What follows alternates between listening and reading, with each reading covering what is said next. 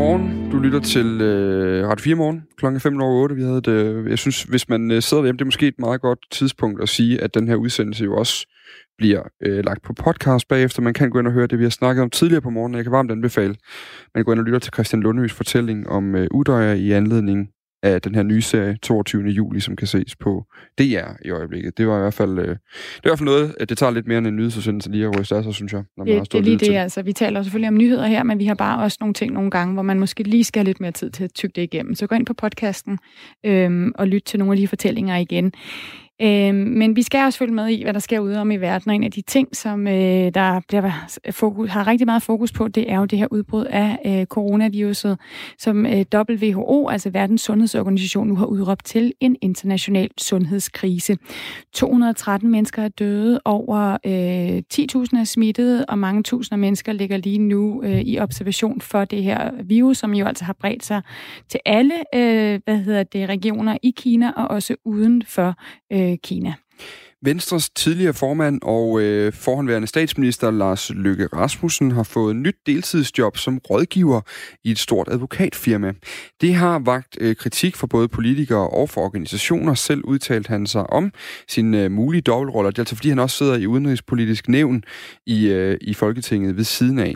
Og det her udtalte han så om torsdag på Christiansborg. Det øh, var vi med til, og vi har fået hans svar, og det kan du høre øh, om godt og vel 20 minutter. Center, Center for Ludomani de vil have gjort det forbudt, at kendte medvirker i, øh, i spilreklamer, og den, det, det ligger så lidt op af den historie, vi havde i går, øhm, om Brian Laudrup, øh, som altså bliver brugt i spilreklamer og bliver brugt øh, til at kommentere. Og det åbner jo op for en enormt sjov diskussion af, hvem er kendt nok til at være forbudt. Ja, og det har vores øh, journalist øh, Jakob Rosen forsøgt at finde ud af øh, ved at ringe til Center for Ludomani og spørge, hvad de mener de, når de siger kendte. Og Dan, jeg kan godt afsløre, at øh, det ser ikke så godt ud for mit kendthedsbarometer. Sådan, så er det bare ud at finde nogle spilreklamer, Stine. Det er bare at gå i gang. Nå, du lytter til øh, Radio 4 morgen. I studiet her til morgen, Stine Krohmann Dragsted og Dan Grønbæk. Klokken er 8 over 8.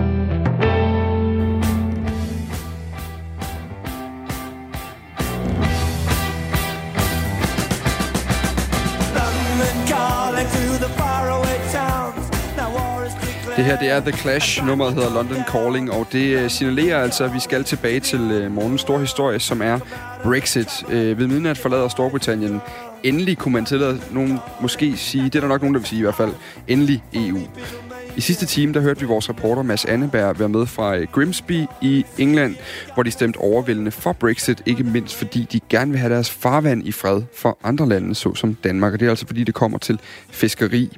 Så har vi også hørt fra danske fiskere, hvorfor det er så vigtigt for dem fortsat at kunne få lov til at øh, stikke snøren og nettet i britisk farvand. Og nu kan vi igen sige øh, godmorgen, Mads Anneberg. Godmorgen igen. Det er blevet sådan en dejlig tradition den her morgen at sige det. Præcis. Hva, hvad, er det, vi skal, hvad er det, vi skal ind i nu? Fordi tidligere snakkede Jamen altså, jeg vil sige, man, man kan kalde det en dårlig nyhed til dem, der er glade for, at det hele nu er overstået. Fordi det er det jo faktisk ikke. Altså, Brexit Ej, det... er ikke slut endnu. Øhm, Den står rundt med øjnene. øhm, det er ikke sådan som os andre, der elsker alt sådan noget med, med valg og, og, øh, og afstemninger og så videre. Det er jo ikke, vi kan lide valg. Det har noget at gøre med, at man mange gange står og siger, så er det nu. Så ja drengene og pigerne, nu lytter I efter, nu skal det bare være, og så står Mads der igen du, en uge senere. Du, du, hader, du hader valg den. Um, anyway, jeg tænkte uh, bare lige at, at forklare lidt om, hvad der skal ske nu, fordi nu går vi ind i den fase, som nogen mener ligesom er langt vigtigere, end den vi har været i indtil videre. Og det er jo, hvad skal der så være i stedet for et EU-medlemskab for Storbritannien? Altså, hvilket forhold skal vi have som EU til Storbritannien? Altså, der skal laves en form for handelsaftale, kan du sige. Øh, men det er sådan set det er jo meget mere end det, fordi samarbejdet har været så tæt indtil nu, øh, og der er en masse områder, hvor der bare er total uklarhed over, hvad der egentlig kommer til at ske. Øh, og det er jo så fra nytår, at den her overgangsperiode over, øh, udløber, som, øh, som holder det hele på plads lige nu. Og i den her handelsaftale, øh, der er der et element, og jeg har talt med, øh, med ham, som egentlig er, du ved, øh, forstanderen for, for hele øh, aftalen, både den, som, som nu øh, ligesom kan sikre, at øh, britterne kan træde ud, men også den, som vi skal have øh, senere. Og det er en øh, franskmand ved navn Michel Barnier. Han er, øh, hvad skal man sige, han har været i gang med det her Brexit-projekt i, i, i tre år, og nu kan han så se frem til, til endnu mere af det. Og øh, jeg fik en snak med ham forleden, øh, da jeg var i Bruxelles, og øh, han sagde til mig, at han forventer, at fiskeri, som vi jo har været inde på øh, her fra morgenen af, bliver et af de øh, sværeste emner at, at få på plads overhovedet. Øhm, så vi kan jo måske bare sige, altså jeg starter egentlig med at bare spørge ham, om de danske fiskere, de, de sætter jo deres lid til ham her, Michel Barnier, øh, i forhold til, om de kan blive ved med at fiske i britisk farvand. Men kan de så forvente, at de kan blive ved med mm. at fiske i britisk farvand? I do not forget my visit in Tiburon, uh, where I met uh, the local authorities, the elected uh, pe- people, and also the fishermen. And I went on a boat. I don't forget this dialogue.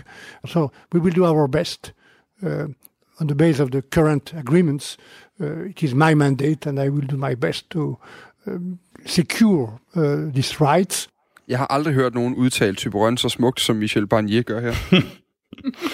Tiburon? Det skulle vi nok faktisk alle sammen overveje Måske at, vi at skal gøre have, have en fransk udtale på, på de der skilte også. Ja, det er helt fremragende. Ja. det ville være meget hyggeligt. Nå, Mads, han taler om sit besøg i Tiburon i hvert fald. Ja, det er rigtigt. Han var i Tiburon for, jeg tror det er næsten to år siden.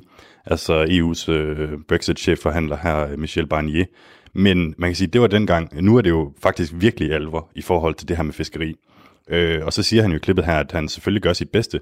Øh, men der er en ting i fiskeriet i Danmark, som man virkelig bare gerne vil have. Altså et klart ønske. Og det er, at den her aftale om fiskeri øh, kommer til at være en del af den overordnede handelsaftale. Og det vil så sige, at den bliver en del af sådan en kæmpe stor pakke, i stedet for en selvstændig aftale. Fordi hvis det bliver en selvstændig aftale, og jeg beklager, hvis det bliver teknisk, men det vil simpelthen være lidt katastrofalt, fordi det er i den her handelsaftale, at EU har noget at bytte med, altså at vi har gode kort på hånden. Mm. Vi har noget, som britterne gerne vil have. Hvis det bliver en selvstændig aftale, så er det virkelig øh, britterne, der sidder med, med, med alle jokerne, ikke? og så øh, kan det være, at det bliver en dårlig aftale for os. Ja. Det kan være, at der slet ikke bliver nogen aftale. Okay, lad os lige prøve at høre, hvad Barnier siger til det. As chief negotiator, can you promise that the fisheries agreement will be part of the overall agreement, meaning that if there is no agreement on fisheries, there is no deal? My, my answer is clearly yes. Uh, the fishery agreement will be totally part of the trade agreement. Altså, det bliver en helt integreret del af den handelsaftale, der skal, øh, altså skal diskuteres på plads over de næste 11 måneder nu. Mads, betyder det, at de der fiskere slet ikke behøver at være nervøse for noget som helst? Nej, det betyder det ikke helt. Altså, det, det betyder, at der er en politisk vilje i EU øh, til at virkelig sætte sig bag det her øh, ønske, som, som fiskerne har. Og, øh, og det, det er jo en rigtig god start. Men man kan sige, her hvor jeg står i Grimsby i, øh, i England, der, øh, der ser man jo lidt øh, på det på en anden øh, måde. Ikke? Altså, der vil man jo gerne beholde sin, sin fisk. Folk har stemt her øh, på Brexit i overvældende, hvad skal man sige, grad, øh, blandt andet fordi de gerne vil have deres øh, fisk for sig selv. Og man kan sige, Boris Johnson får måske lidt et forklaringsproblem, hvis han bare går ned og lægger sig, øh, hvad skal man sige, pladask på maven øh, for, for EU, når det kommer til fisk. Øh, så man kan sige, spørgsmålet er, hvad kan vi give britterne til gengæld for de her fiskerirettigheder? Ah. Og det spurgte jeg ham så også om. That's maybe not going to go down easily in the UK. So, what are we going to give them in return? What concessions does the EU have to make? Don't ask me to tell you the conclusion of the negotiation. We have not yet begun this negotiation. We will begin then this negotiation first of, March. It will be a, a difficult and a complex negotiation. Altså Mads, du kan godt få, få kvinder til at græde, der. der skal, der skal forlade EU, men du kan ikke få øh, Barnier her til at afsløre, hvad, øh, hvad for en forhandlingsteknik han vil bruge. Så, så god er dine overtagelsesevner trods alt ikke. Trods alt ikke, nej. Men man kan så sige, at i hans forsvar, så går forhandlingerne faktisk også først i gang om en måneds tid. Øhm, man har faktisk skulle vente på, at britterne var helt ude af EU. Øhm, og Michel Barnier nøjes så bare med at konstatere, at det bliver nogle vanvittigt svære forhandlinger, og hvilket er netop fordi, at det er så mange ting, det drejer sig om. Altså handel, fisk, sikkerhed, konkurrence osv. osv. Øhm, og så spørger jeg ham så også om, er det realistisk at nå alt det inden nytår, hvilket britterne lige har sat som sådan en, en deadline. We will do our maximum. The, these constraints of the time is the, the, the choice of the UK once again. is not our choice. Uh, we will do the, the maximum to reach an agreement and the foundation, the, the, the base of the, the basic foundation of the, the future relationship. Hvad, hvad er det, han siger her, Mads? Øh, jamen altså, øh, det er jo britterne, der har sat den her deadline. Det understreger han. Det er ikke EU, som er, øh, hvad skal man sige, som har travlt her. Det er britterne, som, øh, som gerne vil, vil have det her på plads øh, så hurtigt som muligt, så man kan komme videre. Øh, men altså, men de vil kaste al deres energi i det, siger han, og, og det må vi jo så se, hvordan det går. Øh, og bare lige til sidst, så kan vi lige prøve at høre, fordi Michel Barnier, som sagt, han har arbejdet på det her Brexit-projekt og aftaler i tre år, øh, og sammen med Boris Johnson, den britiske premierminister, så fik han faktisk øh, aftalen over målstregen her i, øh, i 2019, så britterne jo i dag øh, kan forlade EU med en aftale. Og så fik jeg også lige spurgt ham, jamen er det så en god dag for ham, eller en dårlig dag for ham? It is a sad day because uh, it's clear that the, the, the Brexit is a negative uh, event. And uh, uh, until now, nobody has been able to give me any proof of the added value of Brexit. But it is a choice of the majority of the British citizens. We have respected this vote, even if we regret it, and we have delivered to organize this divorce. So now the UK is leaving. I regret this uh, this fact, but we have to respect it, and they leave in an orderly manner. The, the, the Brexit is orderly, and we have now to go further and to go ahead and to rebuild everything. Nu skal vi til at genopbygge alting. Det var også en uh, positiv statement her i slutningen af det hele, var? ja, lige præcis. Øh, ja, man får lidt sådan et billede af et øh, hus, der bare er faldet fra hinanden, som man skal til at bygge op igen. Ikke? Men er det øhm, egentlig rigtigt nok, ja. det billede? I forhold til, at der skal foregå ja. Altså, fordi det må også være et træls miljø at skulle sidde og forhandle i, når man er øh, i forvejen har brugt et år på at være træt af hinanden nu. Så er det slut, så skal ja. vi lige så starte forfra. Det er rigtigt, og man kan sige, at under overfladen, der lurer der jo nogle, nogle, nogle spændinger. Altså EU og Storbritannien bliver på nogen måde konkurrenter nu. Altså man kan jo ikke øh, dele de, de samme ting, som man, som man kunne før. Og altså, jeg ved ikke, om man præcis kan bruge det billede, altså fordi et eller andet sted, så har du jo, du har jo et udgangspunkt, du har jo det, at vi har haft et vanvittigt tæt samarbejde med Storbritannien i, i meget lang tid, øh, så du skal egentlig bare pille forskellige lag af det øh, løg ind til, til, hvad skal man sige, begge sider er, er, er tilfredse med, med, med, med det resultat, man står med til sidst. Tak for det, Mads Sandeberg. Vi vender tilbage. Det lyder godt. Sådan der. Så nu skal jeg lige være med at slukke for øh, mig selv, men i stedet for bare at slukke for Mads, fordi vi skal videre til næste historie. Der tror jeg også, øh, jeg er Jeg tror godt, Mads han kunne overtage udsendelsen ellers i dag. Jamen, det kunne det godt være. Ja, han kunne simpelthen overtage hele Radio 4-fladen, øh, og så tage os med til slut af med, med Brexit-party foran parlamentet. Så han har jo Henrik Møring klokken halv, og Henrik Møring igen klokken hel, og der er Camilla Due på den anden side klokken hel, så det er jo reelt kun en halv time, og så kunne vi holde fri. Ja, det, det synes jeg måske er meget fint. Vi kan jo lige snakke med Camilla Due, om hun er frisk på den. Mads? Nej, han er smuttet. Han er smuttet, okay. Vi skal øh, tilbage til øh, vores historie om øh, coronavirusen, som altså også fylder en del. Og grunden til, at vi taler om det igen i dag, øh, det er til dels, at vi stadig diskuterer lidt om satiretegning, men det er også, at det nu bliver betegnet som en øh, international sundhedskrise af øh, Verdenssundhedsorganisationen WHO. Og øh, 213 mennesker er døde på nuværende tidspunkt. Over 8.000 er smittet, og mange tusind mennesker øh, ligger lige nu i observation for øh, det her øh, virus. Godmorgen, øh, Vibeke Kajus Andersen. Godmorgen. Du, du bor Eller jo... god eftermiddag. Er god det eftermiddag. Her? Du bor i Kina på øen, og nu ved jeg ikke, om jeg udtaler det rigtigt. Hainan? Hainan? Er det sådan, man siger det? Ja, præcis. Ja. Hainanøen, ja. ja. Vi bor i Sanya. Og du bor sammen med din mand og, og din datter? Ja, ja. ja vores hvordan, datter på 11. Ja. Hvordan påvirker coronaviruset øh, jeres hverdag lige nu? Uh, jamen, uh, hvad kan vi sige? Alt er gået i stå her, hvor vi er. Så uh, vi er for det meste indenfor hele dagen, fordi det er det, de anbefaler. Og de anbefaler, at man ikke socialiserer sig uh, med nogen, og uh, at man, hvis man går ud, har maske, og at man ellers øh, sørger for at have desinficerende ting med sig, hvis det er, at man skal være så uheldig at komme i berøring med noget. Så så vi er faktisk indenfor, og har været indenfor det meste af den sidste uges tid. Hvad, hvad med mad og sådan noget? Der er jo nogle ting, I vel skal ud og købe ind.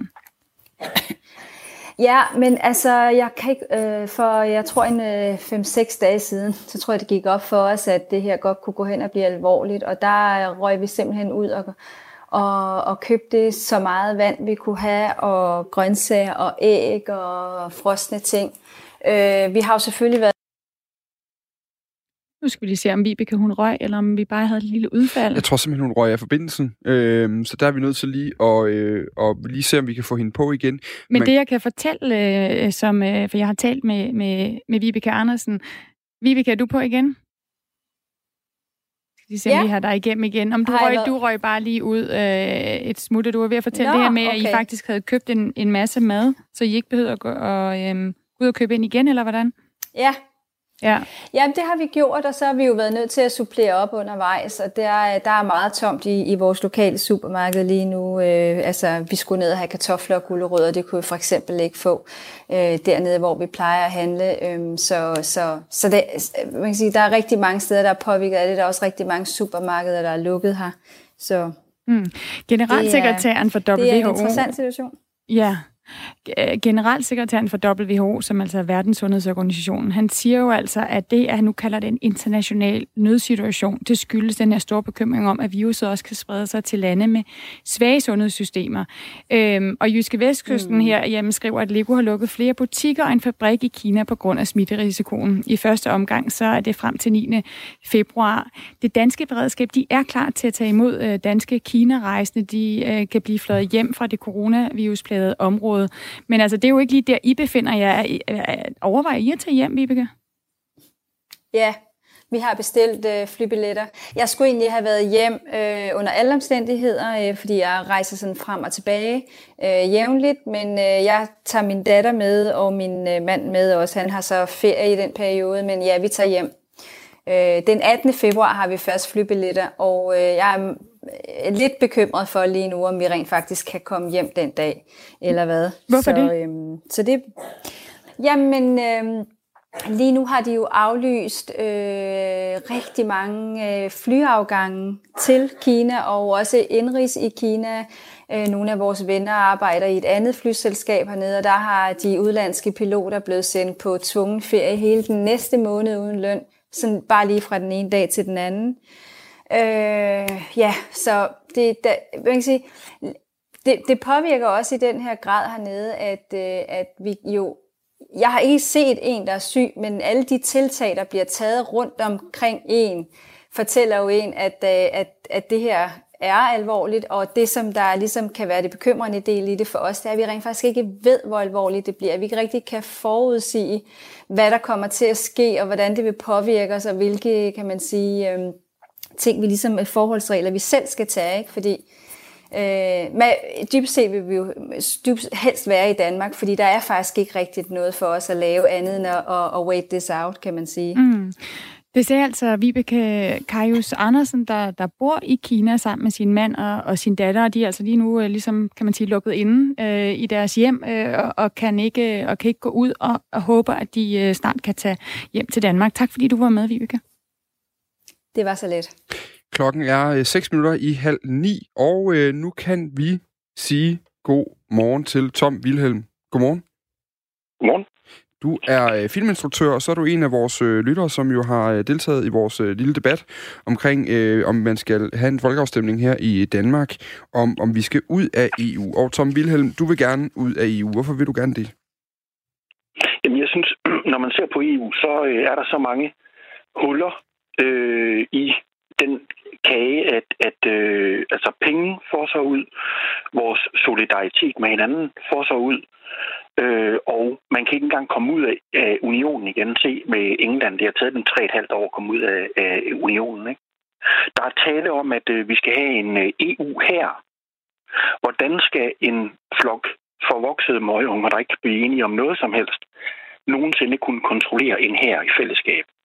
Men handler det så ikke mere om, at vi har de forkerte mennesker siden der, end at det er systemet, den er gal med? Jeg mener, det er systemet, den er gal med.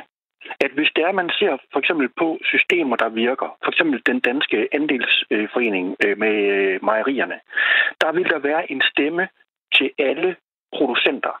Og det er jo ligegyldigt, hvor store de er. Og det gav simpelthen et fundament af solidaritet, der har gjort, at øh, den bevægelse har fungeret med succes i over et århundrede nu. Mm. Så kigger du på EU, de gør det stik modsatte. Her er det ikke sådan, at hver har en stemme. Her er det sådan, at dem, der er store, de bestemmer mere end dem, der er små. Og det er simpelthen fuldstændig ødelæggende for altså enhver form for egenskultur. Det Men... giver en kulturel ensretning. Tom Wilhelm, øh, der er jo ikke øh, mange danske partier tilbage, som synes, at vi skal ud af EU. Vi lavede lige et interview med Christian Thulesen Dahl, som nu siger, at han, han måske vil lave en folkeafstemning, eller gerne vil have en folkeafstemning om enten at blive i EU eller blive i et halvt EU. Så øh, står du ikke lidt øh, partiløs i øjeblikket? Det gør jeg i den grad. Men øh, nu talte vi om øh, EU. Ja, men jeg Ja. tænker også på, hvad, hvad vil du gøre for at, at få lov til at, altså for at din stemme bliver hørt lige nu? Fordi der er jo ikke så mange, der repræsenterer den. Nej, men altså, igen, jeg synes, det er et helt andet emne. Okay. Men, men, men, men At, at, hvor, hvor at, mener du øh, så om det, at der jeg- ikke jeg- rigtig er nogen, jeg- der jeg repræsenterer forstår- det lige nu? Det, det, det er mere det, vi prøver, fordi, fordi det Jamen, må da jeg- Jeg være... forstår udmærket, jeg forstår udmærket hvad det er, I, I, I øh, er, er efter. Og øh, der ligger en magtesløshed i det, som, øh, som vælger, det er Mm. klart. Men, men det er, øh, det, det er en, en konsensusholdning, du kan finde ved stort set hver eneste dansker, du går ud og, og møder øh, på gaden. Altså, Mm. hvad for en konsensusholdning kan du finde der, siger du? At øh, det kan godt være, at man vil være i EU, men man synes, det er et problem, at man for eksempel ikke øh, en gang om året eller øh, hver fjerde år kan have en eller anden form for afstemning om det her store apparat, som har indflydelse på alt muligt, hvad vi laver, også øh, ting, som vi ikke bryder os om, og som der ikke rigtig bliver gjort noget ved. Har du aldrig været tilhænger af EU, Tom Wilhelm? Nej, det har jeg ikke. At det lyder lidt som om, at det er er ideen om en union egentlig ikke er der imod, men det er måden, det er den bygget op på. Kunne du forestille dig at være tilhænger af den, hvis det bliver lavet om? Nu, er, nu når Storbritannien kommer ud, så hørte vi jo lige øh, Michel Barnier sige, at der er rigtig meget, der skal, der skal bygges om nu. Det kan man håbe er, bliver rigtigt.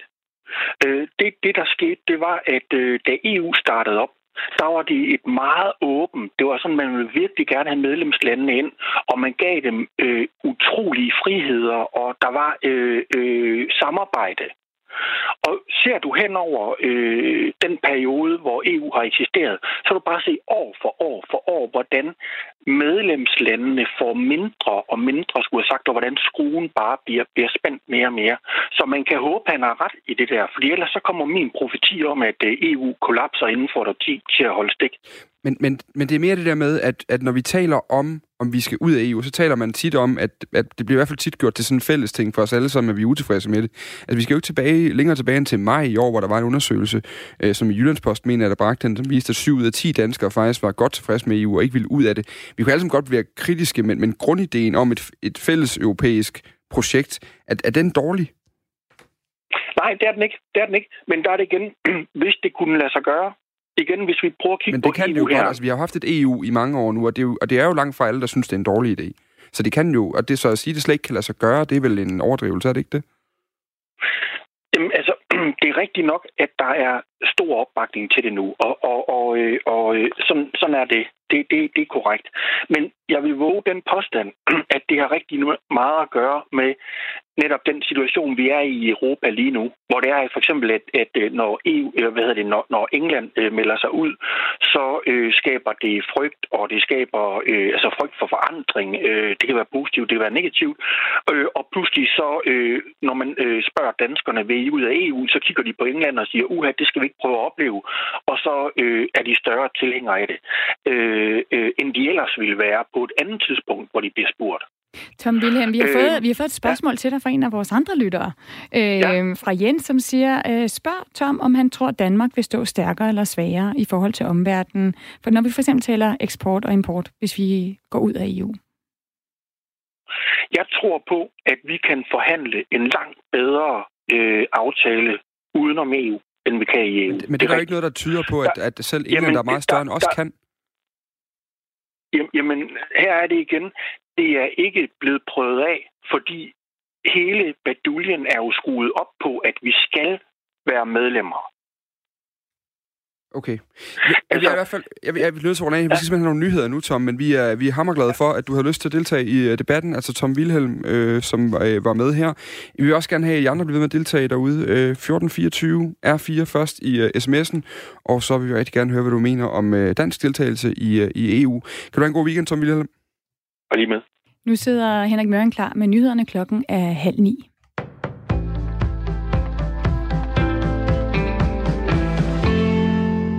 Ja, hvad skal jeg sige? Boller fra Koberg, det var den radikale boligordfører Jens Rodes umiddelbare kommentar efter, at regeringen, det øvrige Rød Blok og Dansk Folkeparti i aftes havde indgået en boligaftale.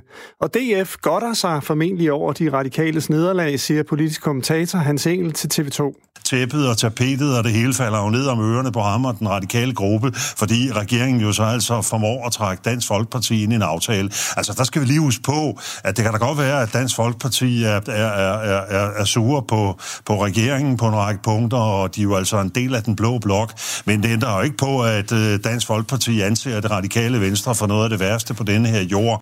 Boligminister Kåre Dybvad afbrød i onsdags forhandlingerne, fordi parterne var fra langt for hinanden. De radikale forsøgte derfor at opnå et flertal med Blå Blok herunder Dansk Folkeparti. I går aftes blev medierne dog hasteindkaldt til et pressemøde, hvor Dansk Folkeparti pludselig havde skiftet hest. Aftalen skal gribe ind over for især udenlandske boligspekulanter, der opkøber lejeboliger i København og sætter huslejen op.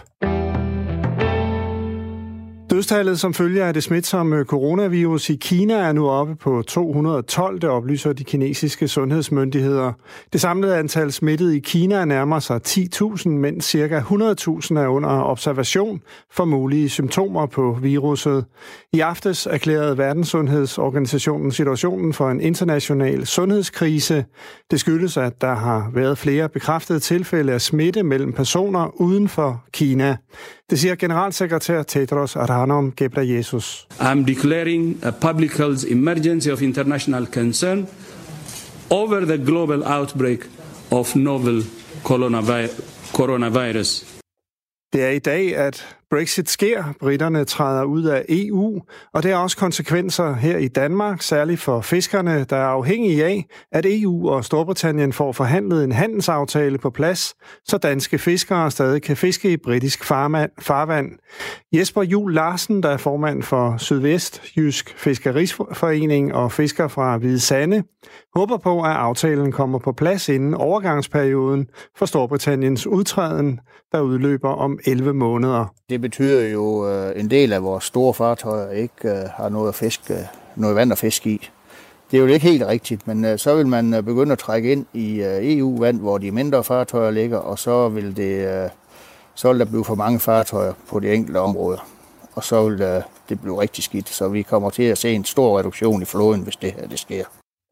Januar 2020 tegner til at blive den varmeste januar måned i 150 år, det siger klimatolog Michael Scherling fra Danmarks Meteorologiske Institut. Den tidligere rekord, den var på 5 grader, øh, og nu ser det ud til, at måneden i år, den lander på 5,4 grader, måske endda øh, 5,5 grader. Og det er øh, ret usædvanligt, at man slår en tidligere rekord med op mod en halv grad. Ja. Hvis man ser på januar måned i årene 1961 til 1990, så lå temperaturen i snit på 0 grader. Det steg fra 1991 til 2020 til i gennemsnit 1,6 grader. Øh, og det må også betegnes som ret øh, dramatisk. Men januar er ikke bare blevet varmere, måneden er også blevet vådere. I slutningen af 1800-tallet faldt der i snit 41 mm. Fra 1991 til 2020 var gennemsnittet 65 mm. Og regnen fortsætter også i dag, men først lidt sol, efterhånden overskyet, og i løbet af eftermiddagen igen udbredt regn vestfra. 6-9 grader, og vinden bliver jævnt til hård omkring sydvest.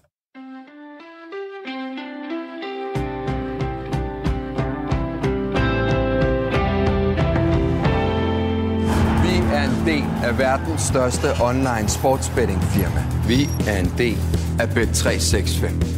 Hej. Jeg er en ny spiller hos Unibet, og jeg glæder mig til at spille med. Så grib mobilen og følg med på unibet.dk. Leo Vegas, Danmarks mobilcasino. Ja, skuespiller Pilo Asbæk, tidligere fodboldspiller Brian Laudrup og komiker Uffe Holm, de, øh, de kan det der. De har en ting til fælles. De reklamerer alle tre for bettingreklamer. det var der måske nogle af os andre, der også skulle have gjort, Dan. øh, for det havde måske gjort lidt for vores kendthedsfaktor. Øh, det her med at reklamere øh, for bettingfirmaer, det vil Center for Ludomani ikke længere øh, finde sig i. Til Fagbladet Journalisten, der siger centerleder Michael Bay Jørsel, forbyd kendiserne i bettingreklamer. Det har jeg foreslået i overvis. Men hvad er det for nogle kendiser, som Center for Ludomani ikke synes kan reklamere for spil? Vores øh, journalist her på Radio 4 Morgen, Jakob Grosen, ringede til centerleder Michael Bay Jørsel for at finde ud af, hvad han mener, når han siger kendis. Jamen, øh, det er jo for eksempel en, en uh, Brian Laudrup. Det kunne være en Pilo Asbæk. Det kunne være en stand-upper, som også er, er kendt. Altså mennesker, som i almenheden er kendte mennesker. Er det værre for dig, at det er en øh, sportsstjerne som øh, Brian Laudrup, der reklamerer for spilfirmaet øh, Unibet, end en ikke-sportsmand som Pilo Asbæk for eksempel, der, der reklamerer for Bet365? Ja, altså øh, Brian Laudrup, han er jo et ikon inden for fodboldverdenen. Selvom det er mange år siden, han har sparket til fodbold, så er han stadigvæk et ikon, også for unge. Og når Brian Laudrup, han står og giver gode odds, jamen så har det en validitet, det har en betydning, det har en mening, for de mange, der sidder og kigger på den pågældende fodboldkamp, eller er ude inde, inde og se Brian Laub og give de her gode odds. Samtidig er Brian Laub jo på den anden side også fodboldkommentator, så han har egentlig to hatte på. Den ene er som kommentator, hvor han kommenterer kampen, og efterfølgende giver en god råd om odds til de selv samme kampe. Det synes jeg er en dobbeltposition, og det synes jeg er uheldigt. Men, men lige i tilfældet Brian Laudrup, der er det jo en dobbeltrolle, du, øh, du er træt af. Men hvis vi nu går ind i det her med, at du, du vil gerne have forbudt kendiser og, øh, og reklamere for betting. Og jeg kunne godt tænke mig lige at afsøge, hvornår en person er for kendt til at reklamere for betting. For eksempel dronning Margrethe. Er hun for kendt? jeg tror nu ikke, at dronning Margrethe nogensinde har medvirket for mig som bare skyggen af en reklame. Vi taler om øh, filmskuespillere, vi taler om fodboldstjerner, vi taler om øh, mennesker fra, øh, fra teaterverdenen, stand-up og lignende. Mennesker, som er kendt af os alle sammen, og når de står og reklamerer for et givet produkt, jamen så har det en større betydning, end hvis det var en, om jeg så må sige, ukendt person, selvom vedkommende kunne være så dygtig til det job, han nu engang har. Han er bare ikke kendt. Er Gita Nørby for kendt? Nu kan jeg ikke rigtig se Gita Nørby øh, reklamere for fodbold eller andet, men, øh, men, men jeg ved ikke, om man kan være for kendt. Ja, det jeg bare siger er, at der, hvor man bliver kendt, det er, hvor man er kendt i medieverdenen, i den almindelige verden. Det er, som alle sammen ser. Når vi går biografen, når vi går teater, jamen møder vi måske nogle af de her mennesker her. Hvis de så samtidig siger ja til at reklamere for produkt, som er bevisligt sundhedsskadeligt og afhængighedsskabende, så er det da uheldigt. Er Fie Laversen for kendt? Jeg ved faktisk ikke engang, hvem hun er. Hvad med Stine Krohmann Dragsted? Det siger mig heller ikke noget. Så de måtte godt? Ved du hvad, jeg synes ikke, det er... Nej, det må de ikke. Jeg synes, når man, når man de, de navne, du der nævner, som jeg så desværre ikke kender, og det skal jeg beklage, men, men øh, det, er så, men, det er så navne, som andre kender. Så igen vil jeg sige, et helt taget, at, at der er reklamer for spil, det burde forbydes. At der er kendtiser, der reklamerer for øh, disse her produkter her, som igen er afhængighedsskabende, det finder jeg dybt uheldigt. Så du, du vil egentlig gerne have forbudt kendiser at medvirke i, øh, i spilreklamer, men egentlig vil du bare gerne have forbudt spilreklamer? Det overordnede budskab, det er, det har, har vi jo været ude med lige siden oktober sidste år, blandt andet sammen med Søren Gade, Christian Schaldemose og Morten Helve, Det er forbyde reklamer på spil, fordi det er et, sundhedsskadeligt, to, det er afhængighedsskabende, og tre, disse mange reklamer, som vælter ind over os hver eneste dag, der er 1200 i døgnet. Det er rigtig, rigtig, rigtig mange reklamer. Der er sket en tredobling siden 2012, hvor vi fik en ny og delvis liberaliseret spillelov. Det skal stoppe, og det er man jo også enig i på Christiansborg. Der kommer en regulering hen over foråret. Hvordan den kommer til at se ud, hvor stram den bliver, hvor løs den bliver, det kan jeg ikke have nogen mening om, men det politiske niveau er opmærksom på det her. Det ser jeg som noget glædeligt. Sådan sagde altså Michael Bay Jørsel, der er leder af Center for Ludomani, som altså vil alle spilreklamer øh, forbudt, øh, og ikke bare dem med kendiser, så øh, jeg får simpelthen ikke lov til at lave spilreklamer. Der røg øh, den idé om et bidjob. Eller også kunne du netop lige præcis godt fordi Men, du ikke er kendt nok til, det et problem. Jamen, han sagde nej alligevel, så det er jeg ret skuffet over. Han var ikke spilreklame. Jeg er faktisk lidt sur over, at, øh, at, at min kollega Jakob Rosen har spurgt, fordi nu har jeg ligesom fået nej, nu er den udelukket. Øhm, så, så nu har jeg et problem der. Øh, jeg synes, det er tavligt, at uh, Lars Løkke Rasmussen godt må tage sådan en bidjob, og jeg ikke må. Men anyway, Uanset hvad, vi skal øh, lige præcis videre til øh, Lars Løkke Rasmussens speedjob. Det handler altså ikke om spilreklamer, skal jeg lige øh, for god ordens skyld øh, få slået på plads. Øh, det kommer en, det er en historie, der kommer lige om øh, et par minutter faktisk, for jeg lige at vide mit øre nu. Øh, fordi vi skal først lige have fat i en af vores lyttere, som altså i dag har meldt ind på øh, den her diskussion om, om vi skal blive i EU, eller om vi skal ud af EU. Beklager, jeg var lige ved at glemme dig, Christian Højmose. Det var så lidt. Ja, det gør ikke noget, det. Det er godt. Du vil i hvert fald gerne blive i EU, fordi det skaber ja, det... fred, har du uh, sagt til mine gode kolleger, da du lige snakkede med dem for, for få minutter siden. Hvordan skaber EU fred, mener du? Jamen, når du kigger historisk set ned igennem historien, så har det europæiske kontinent altid været et land i krig. De forskellige lande har bekriget hinanden på forskellige måder, helt tilbage i mørkt tilbage i tiden. Øh, og den tid, vi har haft i EU, har vi ikke haft en eneste krig på det europæiske kontinent. Øh, og det betyder i min optik, at EU er garant for, at vi får fred og fremdrift og vækst i, i EU. Mm. Men Christian Højmose, kunne, kunne mindre end en, en europæisk union ikke også gøre det for at sikre freden? Øh, jo, det kunne det sikkert godt. Det skal ikke udelukkes. Men vi har jo set EU fungere med at skabe freden, så hvorfor gå ud og, if it ain't broken, don't fix it. Hvad med NATO og FN og alle de andre internationale, internationale organisationer, vi, vi er medlem af? Er, er det ikke vigtigere øh, end EU, når vi lige præcis taler sikkerhedspolitik og fred?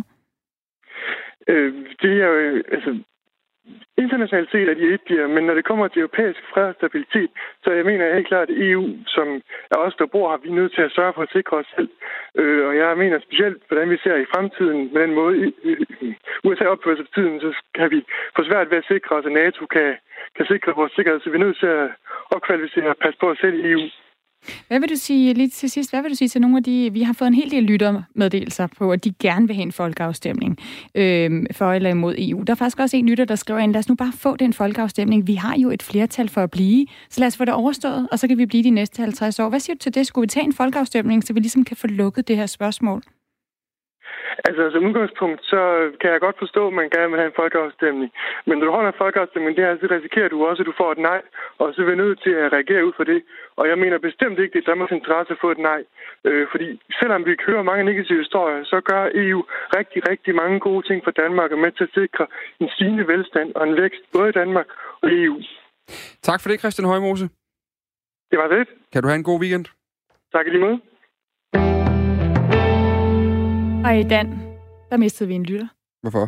Der er en, der har skrevet ind, at hvis vi spiller den jingle en gang til, så vil han aldrig lytte til den her kanal mere. Ja. Så det, der tror jeg simpelthen, vi lige røg en gang ned i, i det der barometer, der måler, hvor mange lyttere vi har. Men, øh, vi må ja. se, om vi kan hive nogen tilbage med noget almindelig god journalistik, fordi øh, nu skal vi til en historie, der handler om øh, den tidligere statsminister Lars Løkke Rasmussen, som har fået et nyt job. Eller rettere, han har fået et nyt deltidsjob. Venstremanden fortsætter nemlig med at være medlem af Folketinget, men skal så også rådgive det store advokatfirma Gorisen Federspil ved siden af. Lars Løkke Rasmussen har selv forklaret, at han er drevet af, citat, virketrang og gerne vil hjælpe med sin viden om det politiske system. Kritikere taler om øh, adskillelsen mellem politiker Lars og privat Lars og en mulig interessekonflikt i de her ting. Torsdag der udtalte han sig meget kort om sin nye stilling til blandt andet Radio 4. Hej Lars. Hej, jeg vidste ikke, det var mig. Nej, det vil jeg gerne. Vil jeg gerne sige tillykke med job? Jo, tak. Ja, Lars Løkke Rasmussen, øh, et nyt job. Øh, vil du ikke fortælle, hvad det er, du, skal, hvad det er, du skal lave, og hvad din rolle her, herinde øh, bliver samtidig? Ja, det er jo to forskellige spørgsmål. Altså, jeg øh, tiltræder en funktion som, øh, som rådgiver i, i Gorisen og Fæderspil medio april måned. Det glæder mig rigtig meget til. Øh, det er jo et af landets øh, største øh, advokatfirma. Super kompetent. Øh, masser af store danske virksomheder som kunder, også udenlandske. Øh, og, øh, og det, der bliver min opgave, det er selvfølgelig at bidrage med noget af den øh, samfundsmæssige indsigt, som jeg jo trods alt har opbygget efter 34 år som øh, folkevalgt og 25 år som folketingsmedlem og, og 14 år som, øh, som minister. Vi lever i en stadig mere kompleks øh, verden, hvor når danske virksomheder for eksempel skal investere i udlandet, jo ikke kun skal kigge på her og nu juridiske rammevilkår, men også gøre sig nogle overvejelser om, hvor er verden på vej hen, øh, hele den grønne omstilling, øh, handelskrigen, øh, den slags ting, hvor Gorisen og Fæderspil vurderer, at jeg kan, kan bidrage med noget viden og indsigt.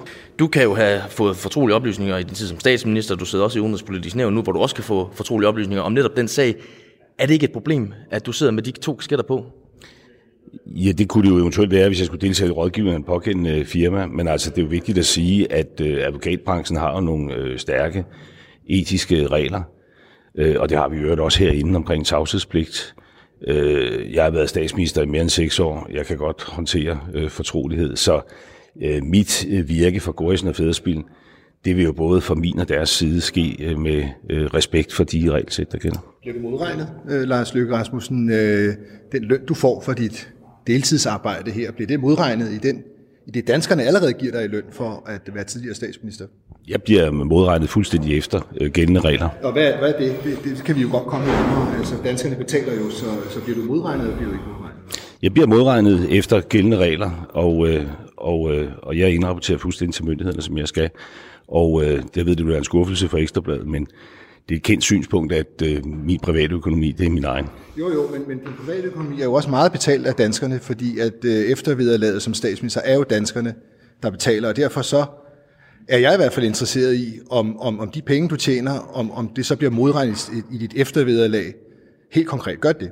Jamen, det gælder et helt præcis øh, regelsæt, som jeg respekterer, så kommer vi ikke nærmere. Kommer du til at stille op til næste folketingsvalg, Lars Løkke Rasmussen? Du siger, du bliver siddende hen, selvom du får et nyt job. Øh, er du opstillet igen, når der er valg, når det endelig må komme? Det bestemmer øh, Venstres medlemmer jo i, øh, i køge Altså, øh, jeg har aftalt med min kredsformand, at vi afvikler opstillingsmøde øh, på grundlovsdag.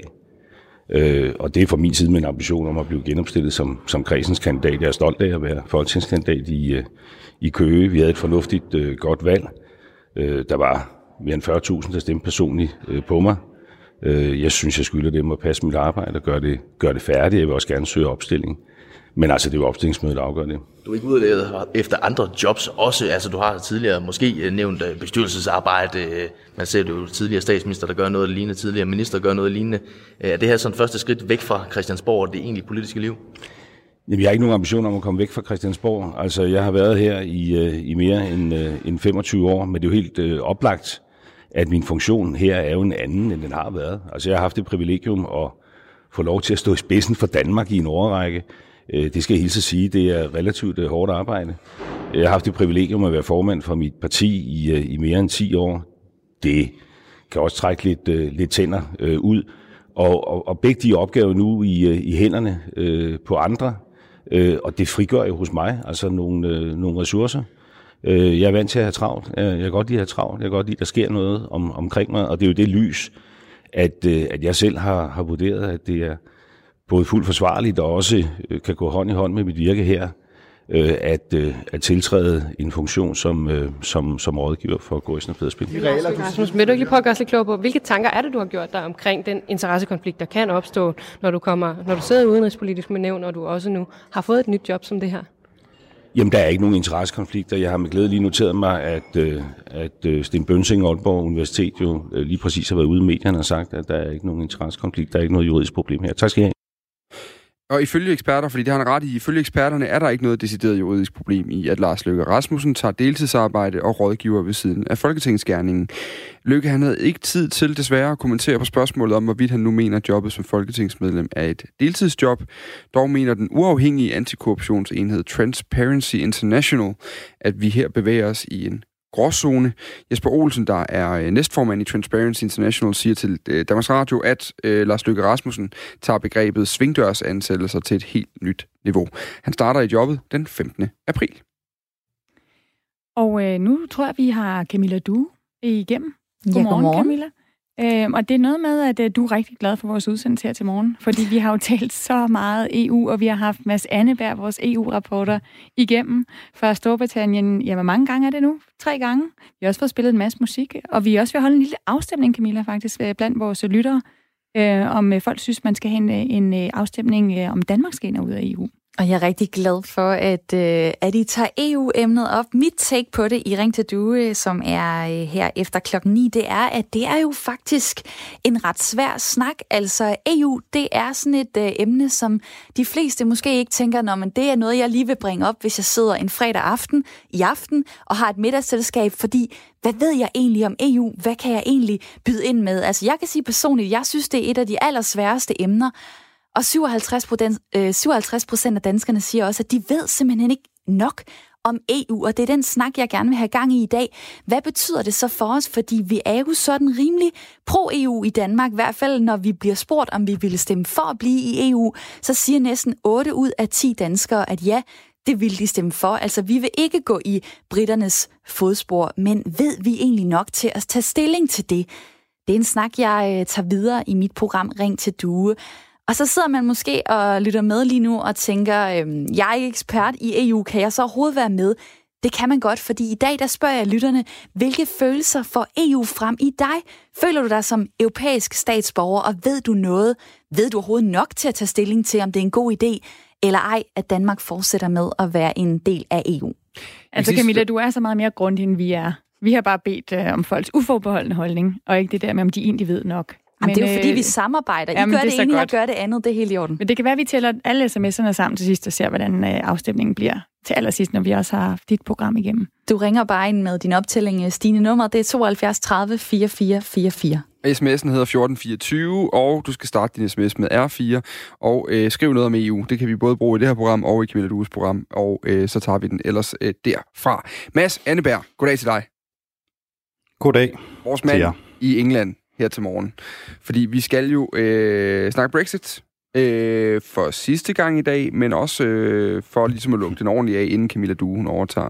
Ja, det bliver jo ikke helt for sidste gang. Jeg tror, vi kommer til at... Men i vores program, Ja. I vores program, ja. Men det er også, fordi vi er så glade for at have Mads Anneberg over og kunne fortælle os om det her med, at det er 47 års medlemskab, som britterne simpelthen vender ryggen til nu, når de i midnat dansk tid øhm, står enten og, og jubler eller græder. Mm. Øhm, Mads, hvad, øh, hvad tror du, der kommer til at ske i aften? Jamen altså, øh, jeg, jeg skulle lige til at sige, jamen jeg tror, jeg kommer til at tage lidt plads i, øh, i timenyhederne her øh, senere på, på, på aftenen, altså, øh, så, så det bliver ikke helt øh, farvel til mig. Nå. Øhm, hvad kommer der til at ske i aften? Altså, jamen der kommer vel bare til at ske det, at det er en kæmpe øh, stor symbolsk dag for, for Storbritannien. Det er svært ikke at have en mening om det, øhm, selv hvis man ikke er fra, fra, fra Storbritannien, så det er vel noget, som alle ligesom, du ved, går og, og følger lidt, men jeg tror så heller ikke, det er noget, at du ved, folk er jo også mega trætte af det. Det har jo været alt for længe, og det har gjort øh, Storbritannien fuldstændig politisk øh, handlingslammet, så det er jo ikke sådan, at man tænker, ja, mere Brexit, øh, du ved. Øh, der er jo nok også nogen, der bare vil, du ved, sætte en god øh, øh, krimi på, og så bare, du ved, glemme alt om Brexit. Okay. Nå, udmærket. Jamen, vi skal have øh, det her øh, indslag, du egentlig har lavet derovre fra, fordi omkring stemningen, der har du været øh, i, i... Du er jo i Grimsby lige nu, og der har du været og snakke med øh, flere omkring øh, netop det. Prøv lige med her alle sammen. And how many fishermen are there left in, in Grimsby at the moment? I think there's uh, probably four, five, six, seven, about ten of ten boats out of Grimsby fishing. Jeg er taget til byen Grimsby i det nordøstlige England. Den blev grundlagt af danske vikinger, og et middelaldersavn fortæller, hvordan byen har fået navn efter en dansk fisker.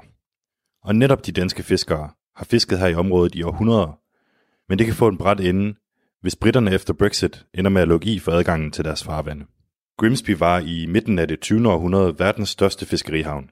Den forsynede Storbritannien med fisken i deres fish and chips, og der blev tjent styrtende med penge. Dengang var der i underkanten af 1000 fiskerfartøjer i havnen. I dag er der kun ganske få fiskere tilbage. En af dem, der har holdt fast, det er Darren Kenyon.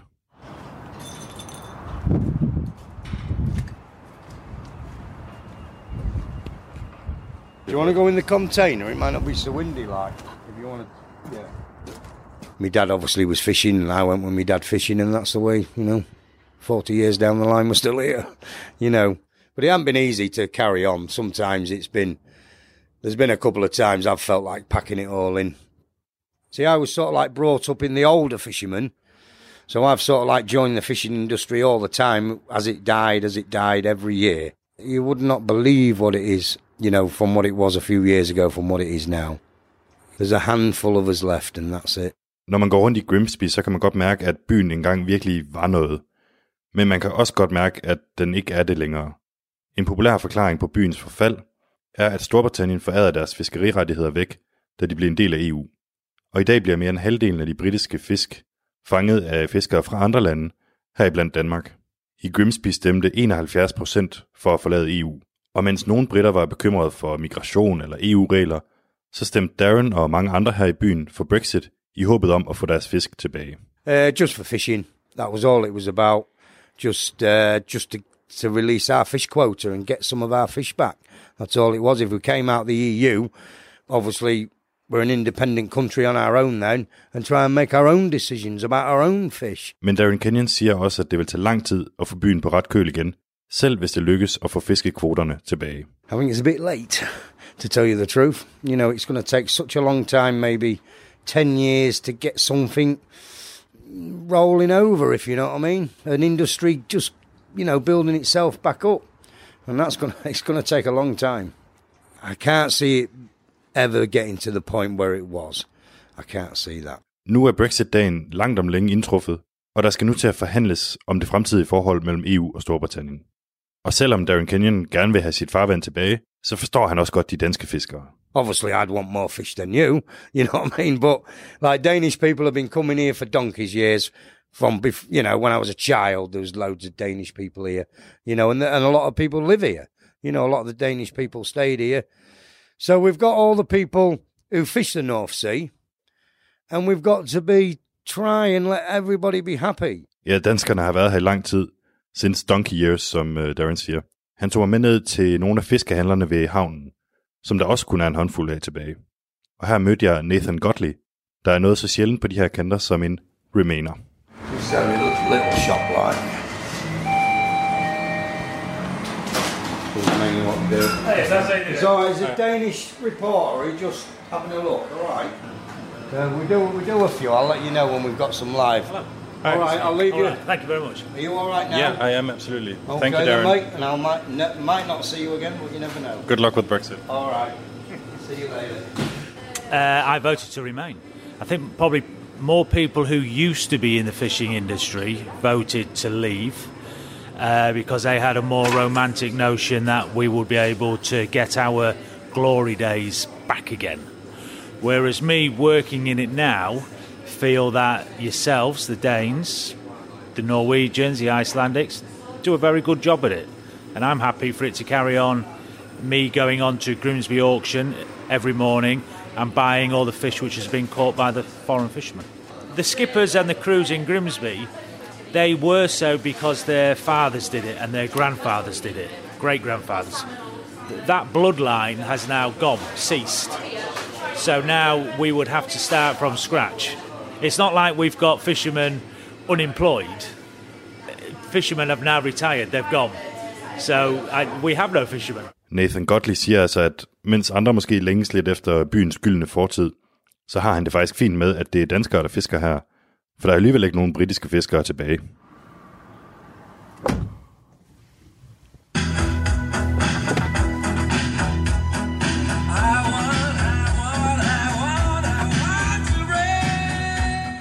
Og på den øh, smukke note af I Want to Break Free, der øh, forlader vi altså øh, Masses reportage fra Grimsby i England, hvor han har taget talt med, øh, med flere af de her fiskere, som især sidder og holder øje med, øh, med, med, hvad der kommer til at foregå det næste års tid nu. Lad os lige se, om vi stadig har Mads tilbage. Vi ved, at han er en travl, øh, travl mand i dag. Øh, Mads Anneberg, er du med på linjen stadigvæk? Ja, jeg står lige her. Jamen, er det godt. Det er jo simpelthen, som om du står lige ved siden af mig. Øhm, så kan jeg jo lige nå at spørge dig. Øh, nu har du været nu får Dan lige grineflip over det. Ja, men det, det, det er da fantastisk at høre Mads i dit Jeg taler med en reporter, der er træt af at få at vide, om han stadig er der, eller blive spurgt om det. Jeg står lige her. Okay. Ja. Men Mads, jeg ved jo, at du har lyst til at svare på mine spørgsmål. Så nu vil jeg bare lige høre, føles det, det som om, det er en stor begivenhed, øh, der foregår i øjeblikket, eller er det mere sådan en antiklimaks? Um, det er faktisk et godt spørgsmål. Det er jo lidt begge dele. Altså, det er stort. Det er noget, der er på forsiden af, af langt de fleste aviser, og noget, som folk øh, jo øh, kan forholde sig til, og, og, og forholder sig til også. Mm, det er noget, der bliver markeret. Man, man kan tydeligt se det, men man kan jo ikke mærke det. Altså, det er jo det, det, er jo det der er det hele. Altså, den her overgangsperiode, som man ligesom har aftalt, som løber frem til nytår, den gør jo, at alt forbliver jo egentlig praktisk talt det samme. Så på den måde, så er det jo lidt et antiklimaks, at jeg stadig kan bruge, øh, hvad skal man sige, kan roame gratis herover, og at øh, alle ligesom kan rejse frem og tilbage, og der ikke er nogen ting, der er lavet om på den måde. Men det må vi jo så se til, til nytår, hvordan det kommer til at se ud. Ja, du prøvede i hvert fald lige at komme igennem paskontrollen, da du fløj fra Bruxelles til, til Storbritannien, uden nogen Og problemer. hørte vi. Ja, det gik fint. Så øhm, tak fordi du følger øh, øh, Brexit, øh, og hvordan det foregår over i Storbritannien for os i dag. Selv tak. Og vi kan alle sammen øh, se frem til øh, flere ord fra det britiske fra Mads i løbet af dagen i dag, hvor han altså holder øje med, øh, med udviklingen i nyhedsudsendelserne her på Radio 4. Og lige efter, der går Camilla du jo altså videre med det her emne øh, om EU, så I kan bare fortsætte med at skrive ind på 1424 og skrive R4, og så jeres besked. Fra Stine Krummer Dragsted og Dan Grønbæk, have nu en rigtig god weekend. Vi er tilbage om en øh, lille halvanden uges tid. På mandag der er det Kasper Harbo og Jakob Rosen, der tager igennem morgenen. Nu er der nyheder klokken 9.